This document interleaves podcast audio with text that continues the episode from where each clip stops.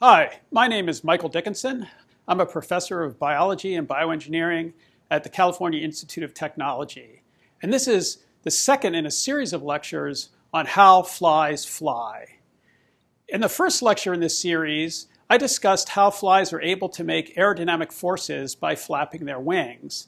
And in the third lecture, we're going to focus on how flies are able to control flight using sensors and other uh, other strategies.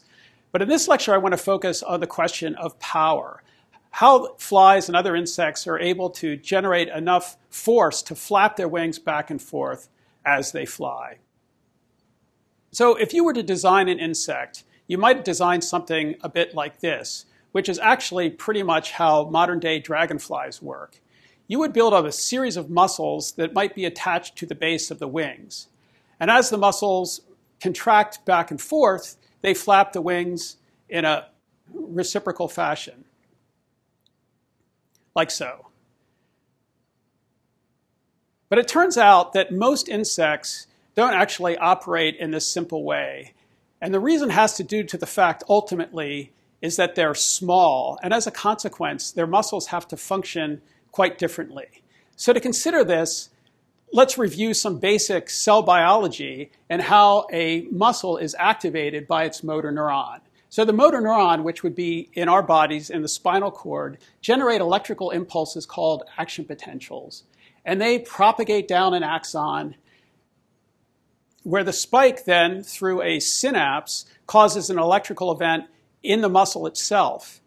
And this generates a pretty complicated cascade of events in which the membrane of the muscle depolarizes and it activates a specialized channel uh, called a dihydropyridine receptor, which allows calcium to flow from an internal store called the sarcoplasmic reticulum. So the main goal of this electrical event is to allow calcium to flood the muscle cell. And it's the calcium that then activates the contractile apparatus, the myosin and actin, that causes the muscle to contract. Now, why is it so hard for small insects to generate sufficient power to fly? Well, it all really comes down to the sarcoplasmic reticulum, which is a giant storage vehicle for calcium. And when the calcium is released, it floods the internal cell space very, very quickly because it's driven by confusion, diffusion.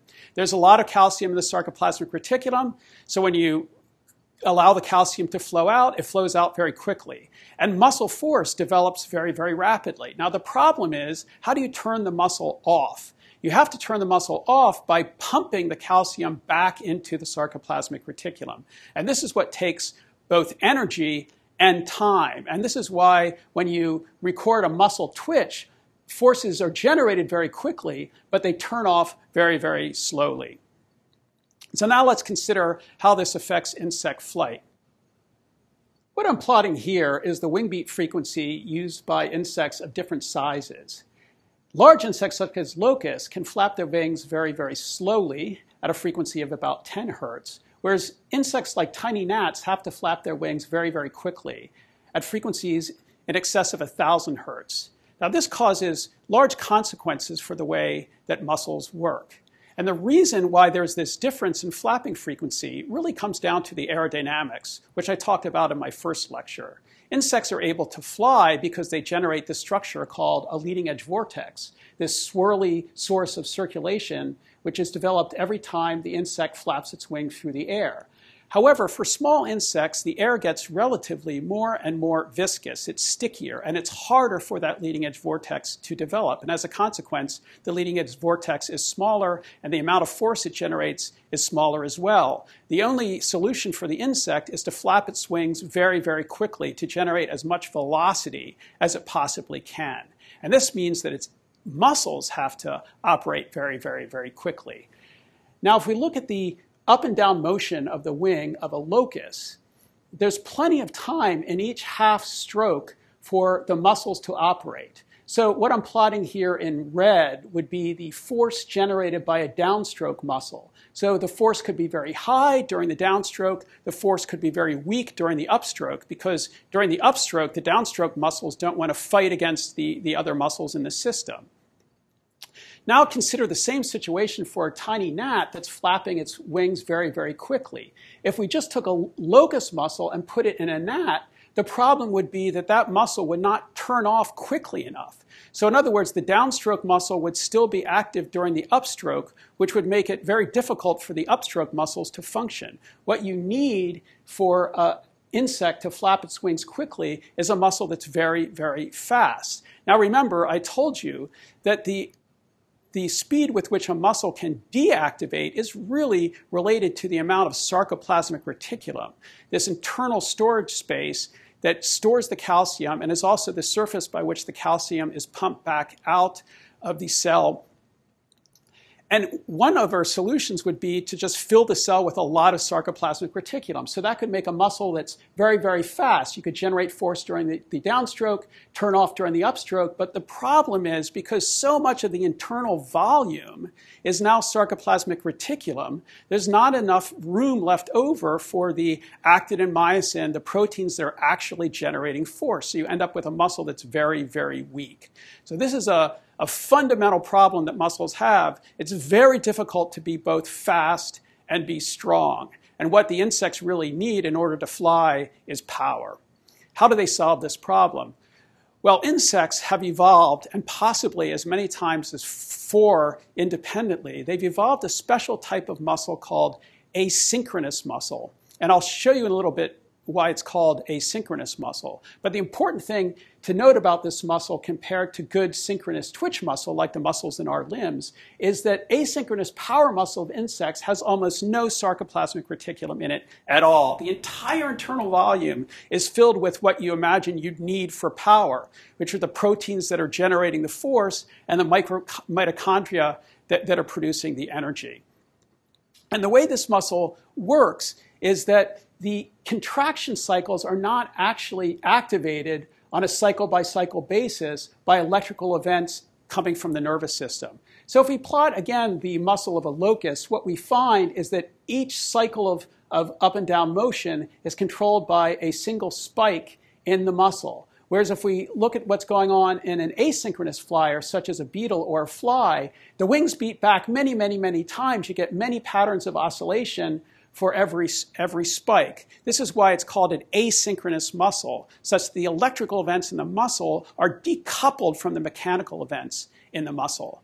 And the way this actually works is, is that you have two sets of muscles that stretch activate one another. So you have downstroke muscles that when they contract, they move the wings forward. Those downstroke muscles run basically from the head towards the abdomen. And when they contract, they stretch another set of muscles, the um, upstroke muscles, which run dorsal ventrally. And it's that mechanical stretch that activates them. That drives the wing backwards. But as those muscles contract, they stretch the downstroke muscles, and so the cycle continues. So these sets of muscles, these upstroke and downstroke muscles, are able to self-actuate self-activate one another as the animal is, is flapping. And this system operates at very, very high frequencies without the need for barely any sarcoplasmic reticulum, so these muscles can generate enormous amounts of power. Even though the power muscles of flies and other insects are stretch activated and are activated by each other. The downstroke muscles activate the upstroke muscles, the upstroke muscles activate the downstroke muscles. The nervous system of the fly can still regulate things to some degree. And this is done by changing the amount of calcium that's in the muscles. So the calcium is basically determining the stretch activation state of the muscles. And so by activating the muscles a little bit higher frequency, you can produce a, uh, muscle that is more uh, actively stretch activated. If you have less calcium in the muscle, you have a muscle that's slightly less stretch activated. So this functions something like a throttle that the insect can use to power up or power down during flight. Now, how is it that muscles are stretch activated? This is not a typical thing for uh, uh, muscles of vertebrates or insects. And we don't really understand the molecular mechanisms that allow a muscle to turn on when it is stretched compared to turn on in the presence or absence of calcium. But what you do find within the sarcomere, that is the functional unit of muscle, specialized proteins that you don't find in, in, in, typical muscles such as in our own bodies. So we believe that it's really the specialization of these particular proteins that allow these muscles to be stretch activatable, which is, allows the insect to use them to generate uh, large amounts of power during flight. So the power muscles are really one key to the story. They allow insects, particularly small insects, to generate enough power to flap their wings back and forth.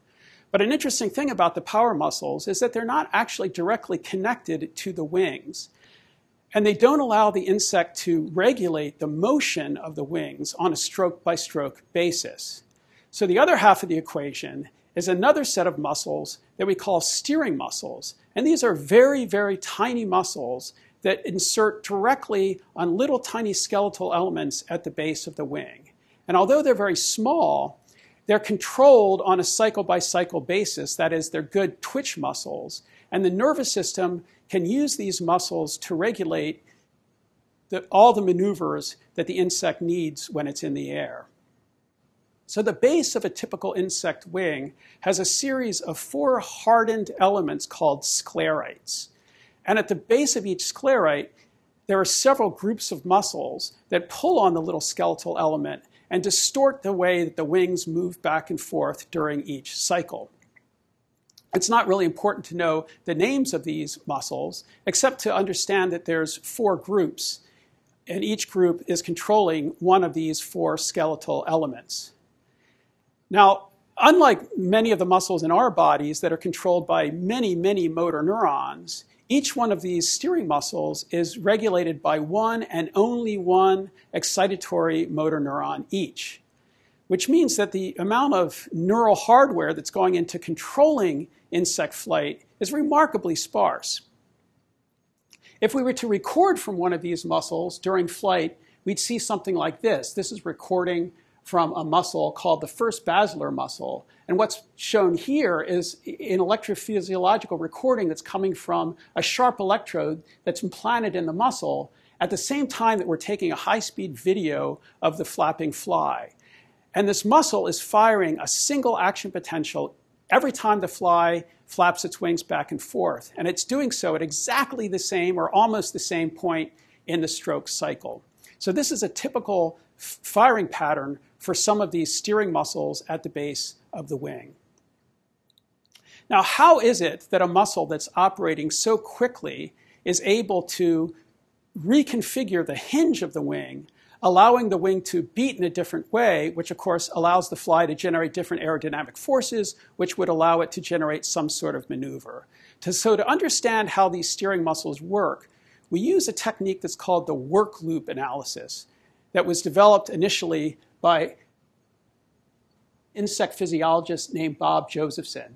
And what you basically do in a work loop analysis is to put the muscle of the fly or the other animal in a little jig that allows you to oscillate the muscle back and forth very, very quickly, exactly as it is in the body of the animal when it's flying or walking. At the same time, you can measure the forces generated by the muscle and you can stimulate the motor neuron that's going to the muscle. So the results of a typical experiment might look something like this.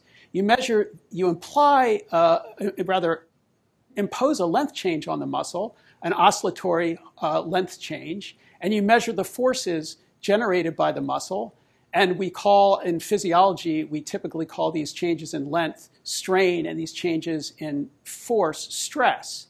And if we were to plot the stress and strain as the muscle oscillates back and forth, we'd see that the data look, look like this. The muscle, uh, as, you, as you increase the strain, the stress goes up, and you decrease the strain, the stress goes down. But it does so with a certain amount of hysteresis, which means that the muscle is absorbing energy. This is basically the same results that you would record if you put a rubber band into your apparatus instead of a muscle.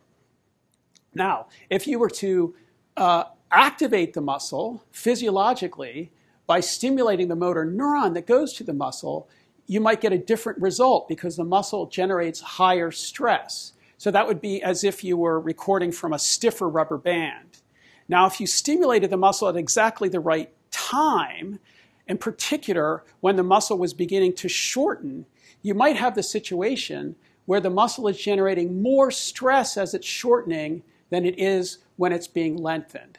So, what this basically means is the muscle is doing more work during shortening than the work you have to do or the other muscles would have to do when it was intact in the animal as the muscle is lengthening. So it's doing positive work. This means that the muscle is basically acting like a motor. And this is the way that our muscles work in our legs when we're running or in our arms when we're swimming.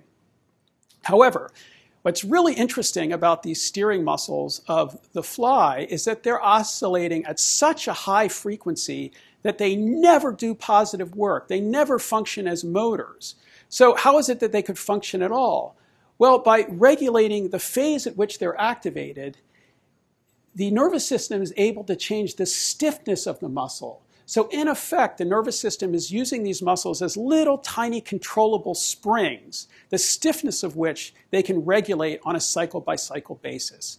So, you can think of the fly as having a bunch of controllable springs at the base of its wings, and this is how the animal is able to steer and maneuver during flight.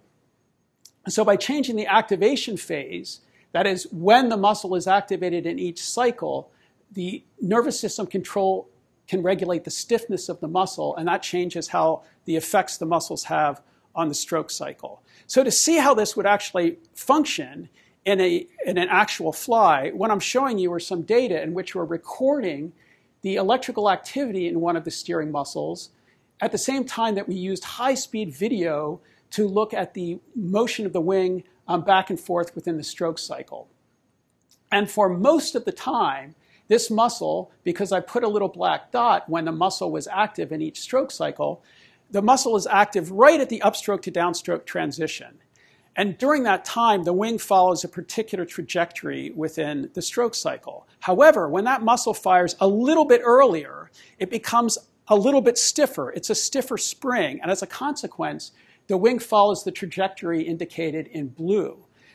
And if the muscle fires even earlier, as indicated by the red dots, so these are just a few stroke cycles where the muscle is firing very early, it develops much higher stiffness, and as a consequence, the wing is pulled into an even larger change in stroke amplitude. So, by controlling the relative stiffness of these little tiny muscles in the base of the wing, the insect is able to control its flight motor, and in particular, the, the power that's generated by the power muscles.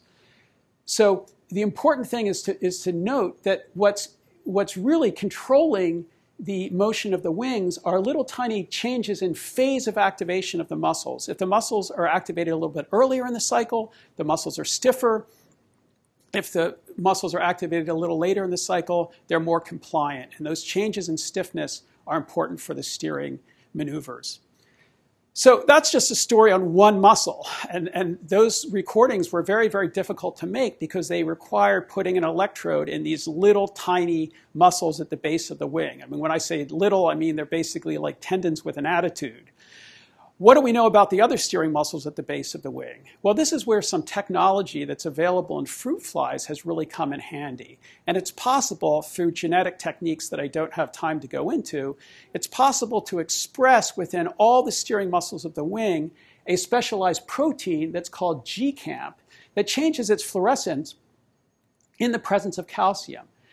And if we put this protein in the muscles, it's actually possible, because the changes in fluorescence are so strong, to visualize the activity of the muscles directly through the cuticle of the animal, directly through its skin, in effect. And that's what's shown in, in, in this movie. And what you should see are little bright uh, uh, regions that are either on all the time or flashing on and off um, as this animal, which is actually flying in a little uh, flight simulator it's tethered to a little stick. Um, we're letting it play a little video game, and all the while seeing how it's turning these steering muscles on and off. And when we look at that pattern of activity within these groups of steering muscles, we see a, a, a, a rather um, interesting pattern that many of the muscles are active all the time. These were the muscles that in that video you saw were bright um, almost continuously with little tiny modulation. There's another set of muscles, however, that were blinking on and off. we call the muscles that are on all the time the tonic muscles, and the muscles that blink on and off the phasic muscles. And they play two slightly different roles in controlling the pattern of wing motion. Now, if I was to enlarge the time base um, of such a trace, as is shown here, you can see that uh, the phasic muscles are usually silent, but they're, they're turning on every time the fly tries to steer. And those steering um, maneuvers are indicated by the top trace, which is plotting the uh, difference in wing stroke amplitude of the left and right wing. So what we really have here is a very sophisticated system in which we have four skeletal elements at the base of the wing. Each one of those skeletal elements distorts the wing in a different way, and each one of those skeletal elements has a tonic muscle that's always active in making modifications, and a phasic muscle that can be recruited when the fly wants to do something quickly. So what we believe is happening is that each one of those skeletal elements has a different effect on the pattern of wing motion. And, and through all the changes that are enabled by those uh, four skeletal elements, the fly can do everything it needs to do to steer and maneuver. So again, we have these tonic muscles that are on all the time. Their activity is being controlled by phase, and we have phasic muscles that are recruited uh, sporadically when the fly really wants to, to, to, to do something dramatic while it's in the air. So just to give you a little bit more sense of how that works, let's look at a high-speed video sequence of a fly that's being uh, chased effectively by an electronic fly swatter. It performs a very, very fast maneuver. Now, you might think that in order to steer so rapidly, the fly has to do something dramatic with its pattern of wing motion, but that's not actually the case. That this rapid change in flight maneuver that's shown in this photo montage of that sequence was actually produced by remarkably subtle changes in wing motion. And through, through high speed video that involves multiple cameras, it's possible to quantify the changes in wing motion produced by that steering maneuver and others like it. And there's ch- changes in the pattern of stroke angle, which is the motion of the wing back and forth. There's changes in the angle of attack, and there's changes in stroke deviation, how much the wing moves above the stroke plane. And it turns out that that rapid maneuver is produced by very, very subtle changes in the deviation of the stroke. And these changes are produced by these phasic muscles that can be recruited when the fly wants to do something quickly. In contrast, imagine this poor fly poor because we've cut half of its wing off. Nevertheless, it's able to fly stably through the air. But it can only do so because the intact wing and the, the damaged wing are producing very large changes in motion that are continuous. So if we were to look at the changes in the intact wing relative to the damaged wing, we find large consistent changes that the animal has to maintain basically as long as it flies. And this is a common problem for insects because, like this poor monarch butterfly, if an insect damages its wings, it can never repair them. It only gets one set of wings that it has to use for its entire life. So, what we think these two systems allow the animal to do is to uh, generate rapid maneuvers. This is what the phasic muscles are, are, are basically responsible for.